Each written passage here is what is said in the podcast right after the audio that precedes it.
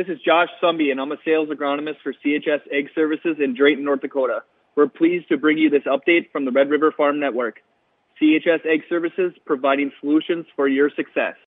Good morning, Farm News on the Red River Farm Network. I'm Don Wick with Randy Kuhn, and we'll have updates from Sierra Doctor and Whitney Pittman. Snow is being seen this morning in portions of Colorado, Wyoming, Nebraska, and South Dakota.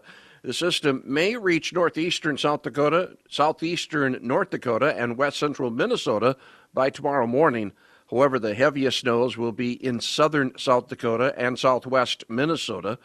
Some of these areas may receive more than a foot of snow. Over the next two days, that system will be producing rain, freezing rain, sleet, and snow. The Biden administration wrapping up 2022 by redefining the waters of the United States rule. North Dakota Senator Kevin Cramer said the administration has gone too far. You know, when Administrator Regan and, and, Assistant Administrator Fox visited North Dakota, I re- reiterated, as many others did, the empowerment of EPA and Army Corps bureaucrats by giving them federal authority over non navigable ponds, ditches, and potholes is a recipe for disaster. So our state is and, and will be the, at the epicenter of this debate. North Dakota Senator John Hoeven responded to Friday's announcements by saying the new rule violates private property rights and will increase costs for American consumers. South Dakota Senator John Thune said he will also ask the White House to abandon this change or he will push the Senate to overturn the new WOTUS definition. Meanwhile, the U.S. Senate is reviewing the scope of the Clean Water Rule. An Idaho couple is suing over WOTUS and the federal government's permitting authority. A decision is expected from the High Court by spring. Markets are closed today. Trading activity will not resume until 8:30 tomorrow morning. South American weather expected to be the primary market feature at the open tomorrow, with a large amount of cash grain expected to move now that we're in the new year. Analysts are saying cash basis levels could see a big change. Most ag commodities saw year over year increases. Corn and soybeans rose more than 14% in 2022. Chicago wheat futures gained 3%, Kansas City wheat up 11%, Minneapolis wheat declined 4.4% in value. Feeder cattle futures increased 10%, lean hogs were up nearly 8, crude oil up nearly 7%, the Dow was down 8% and the S&P declined nearly 19%. Northland Community Technical College farm business management instructor Betsy Jensen says farmers need to tally how much it costs to store grain and keep an updated timeline. Oh boy, is there grain in bins. Yes, there is. And it's fine. I will never argue with somebody if they want to store grain. That is just fine. That is a personal decision what I want them to be aware of is the expense of that decision. How much is it costing them? Well, I'm waiting for a 50 cent rally. That's fine. But if you're not planning to move those beans until June, it might cost you 50 cents in storage. And now you're not really coming out ahead. So if you are waiting for a rally to sell your crop, you have to make sure that that rally is enough to justify you storing that crop that requires some calculation. Jensen says interest expenses have changed in the past two years and they need to be factored into grain storage.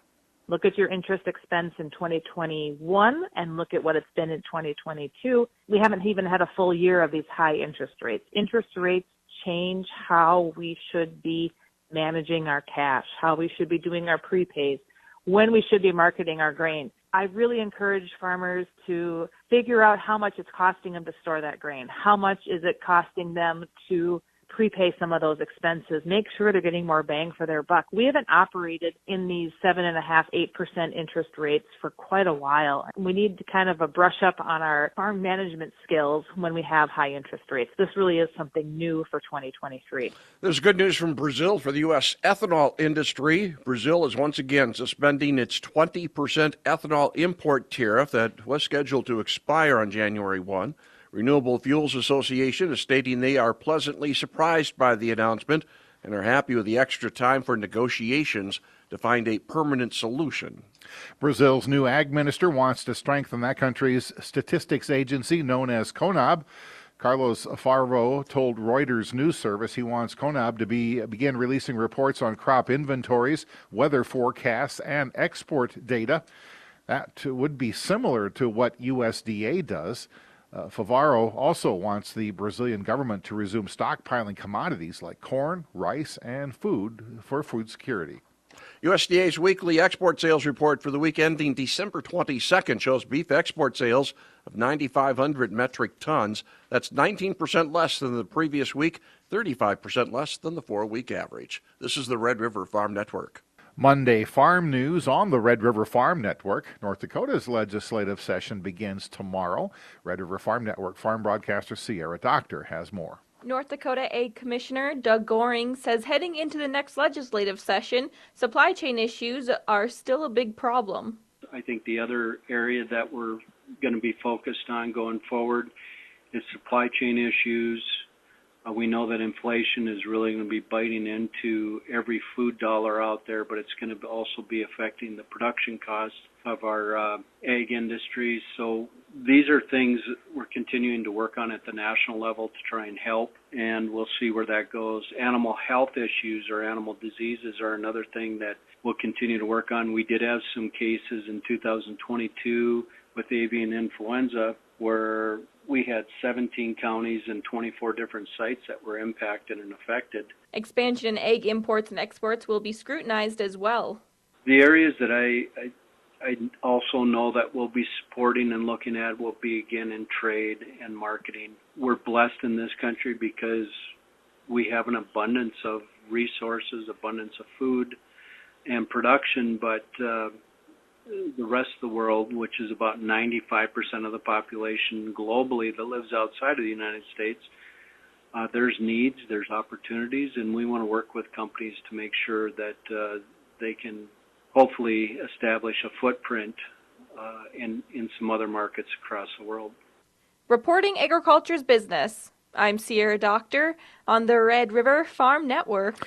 Export and expansion will be the focus of a group traveling to Thailand. Red River Farm Network farm broadcaster Whitney Pittman has more. A group of farmers, nutritionists, researchers, and soybean marketers will travel to Thailand this month to highlight advantages of using northern grown soybeans for feeding livestock and use in products to Thai markets. Sheldon, North Dakota farmer Dan Speakermeyer will be among the group from Northern Soy Marketing traveling abroad. We're bringing along with us soybean specialists Dr. Robert Swick is the professor of poultry and nutrition, and Seth Naeve is a soybean agronomist at the University of Minnesota. And Patrick O'Leary is the farmer from Benson, Minnesota, that will be attending with us, along with some NSM staff. And uh, Spire Research and Consulting is the ones that are kind of organizing these visits for us, along with USSEC. Uh, USSEC is the United States Soybean Export Council. Speakermeyer says beans grown in the northern states have a greater concentration of amino acids that can be beneficial to livestock and other products containing soy. Our northern grown soybeans are usually a little less crude protein, but uh, they have an inverse relationship with amino acids, and we're higher in amino acids. We're trying to put our focus on that, saying that our our nutritional bundle is just as good as the southern grown soybeans that have typically a higher crude protein content. Thailand is our second largest importer of U.S. soy. They're also um, produce a lot of poultry, so they their potential to use even more soy is really there. So we're trying to look at these markets and and keep growing them and maintaining the ones that we do have. Reporting for the Red River Farm Network, I'm Whitney Pittman. The National Potato Expo will be held this week just outside of Denver. Minnesota native Jason Morris is a culinary consultant and chef who's now based in Colorado.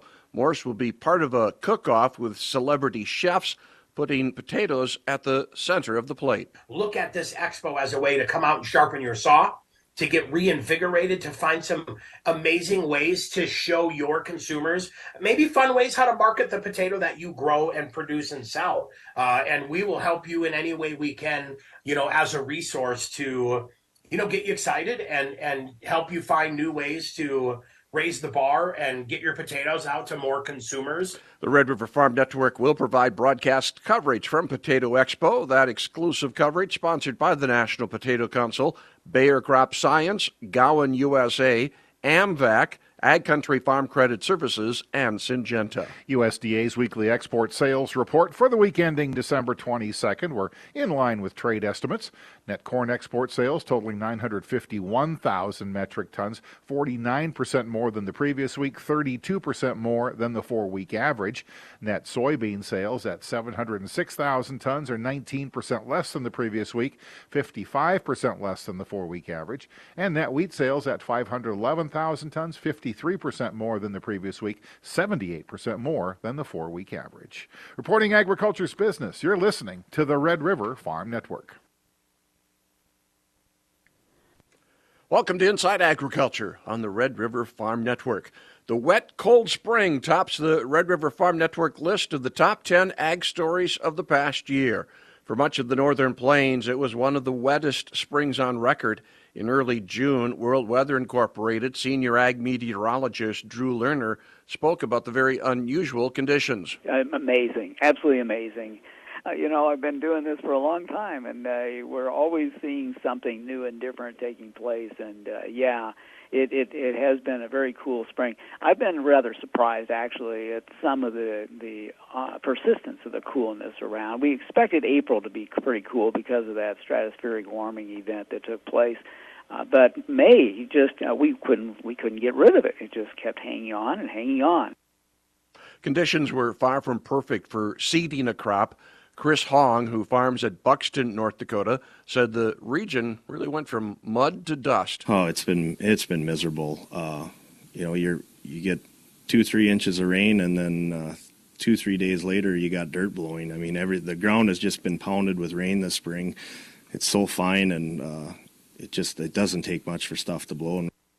Despite the challenges from Mother Nature, the markets provided an incentive to keep planting seed uh, the seed still going in the ground into late June. Again, the late spring ranked as the top story of the year by the Red River Farm Network. We'll be counting down the top 10 ag stories of the year throughout this upcoming week.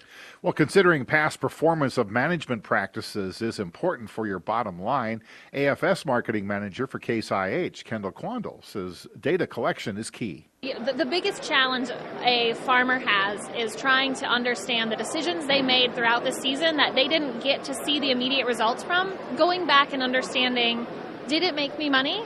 Did it just protect my baseline? Or was that not an option that worked on my operation this year? So the only way we can do that is through that data. And making a decision based on every pass across the field is the best way to do that. And Quandal says new technology can help. So, one thing that we've been focused on a lot lately is our AFS Connect product. AFS Connect is our data management platform. So, we can really load information from Case IH equipment and a lot of other industry uh, manufacturers, precision partners as well. So we can bring in a lot of different data so a customer can get from first pass on the, the field to last pass with a combine or fall tillage and really bring all that information into one place to start to make more informed decisions on their operation. Once again, markets are closed today. We'll resume trading activity at 8:30 tomorrow morning as we check in on the farm calendar. The uh, uh, Agriculture Commissioners Noxious Weed Forum will be held tomorrow morning starting at 9 a.m. That's going on in Bismarck, North Dakota, continuing through the day. Also, this week, it's the Lake Region Extension Roundup in Devil's Lake. That'll be held Wednesday and Thursday. Uh, again, a wide variety of speakers, both days starting with breakfast at 8 o'clock. Always a great program. Have yourself a great day. You're listening to the Red River Farm Network.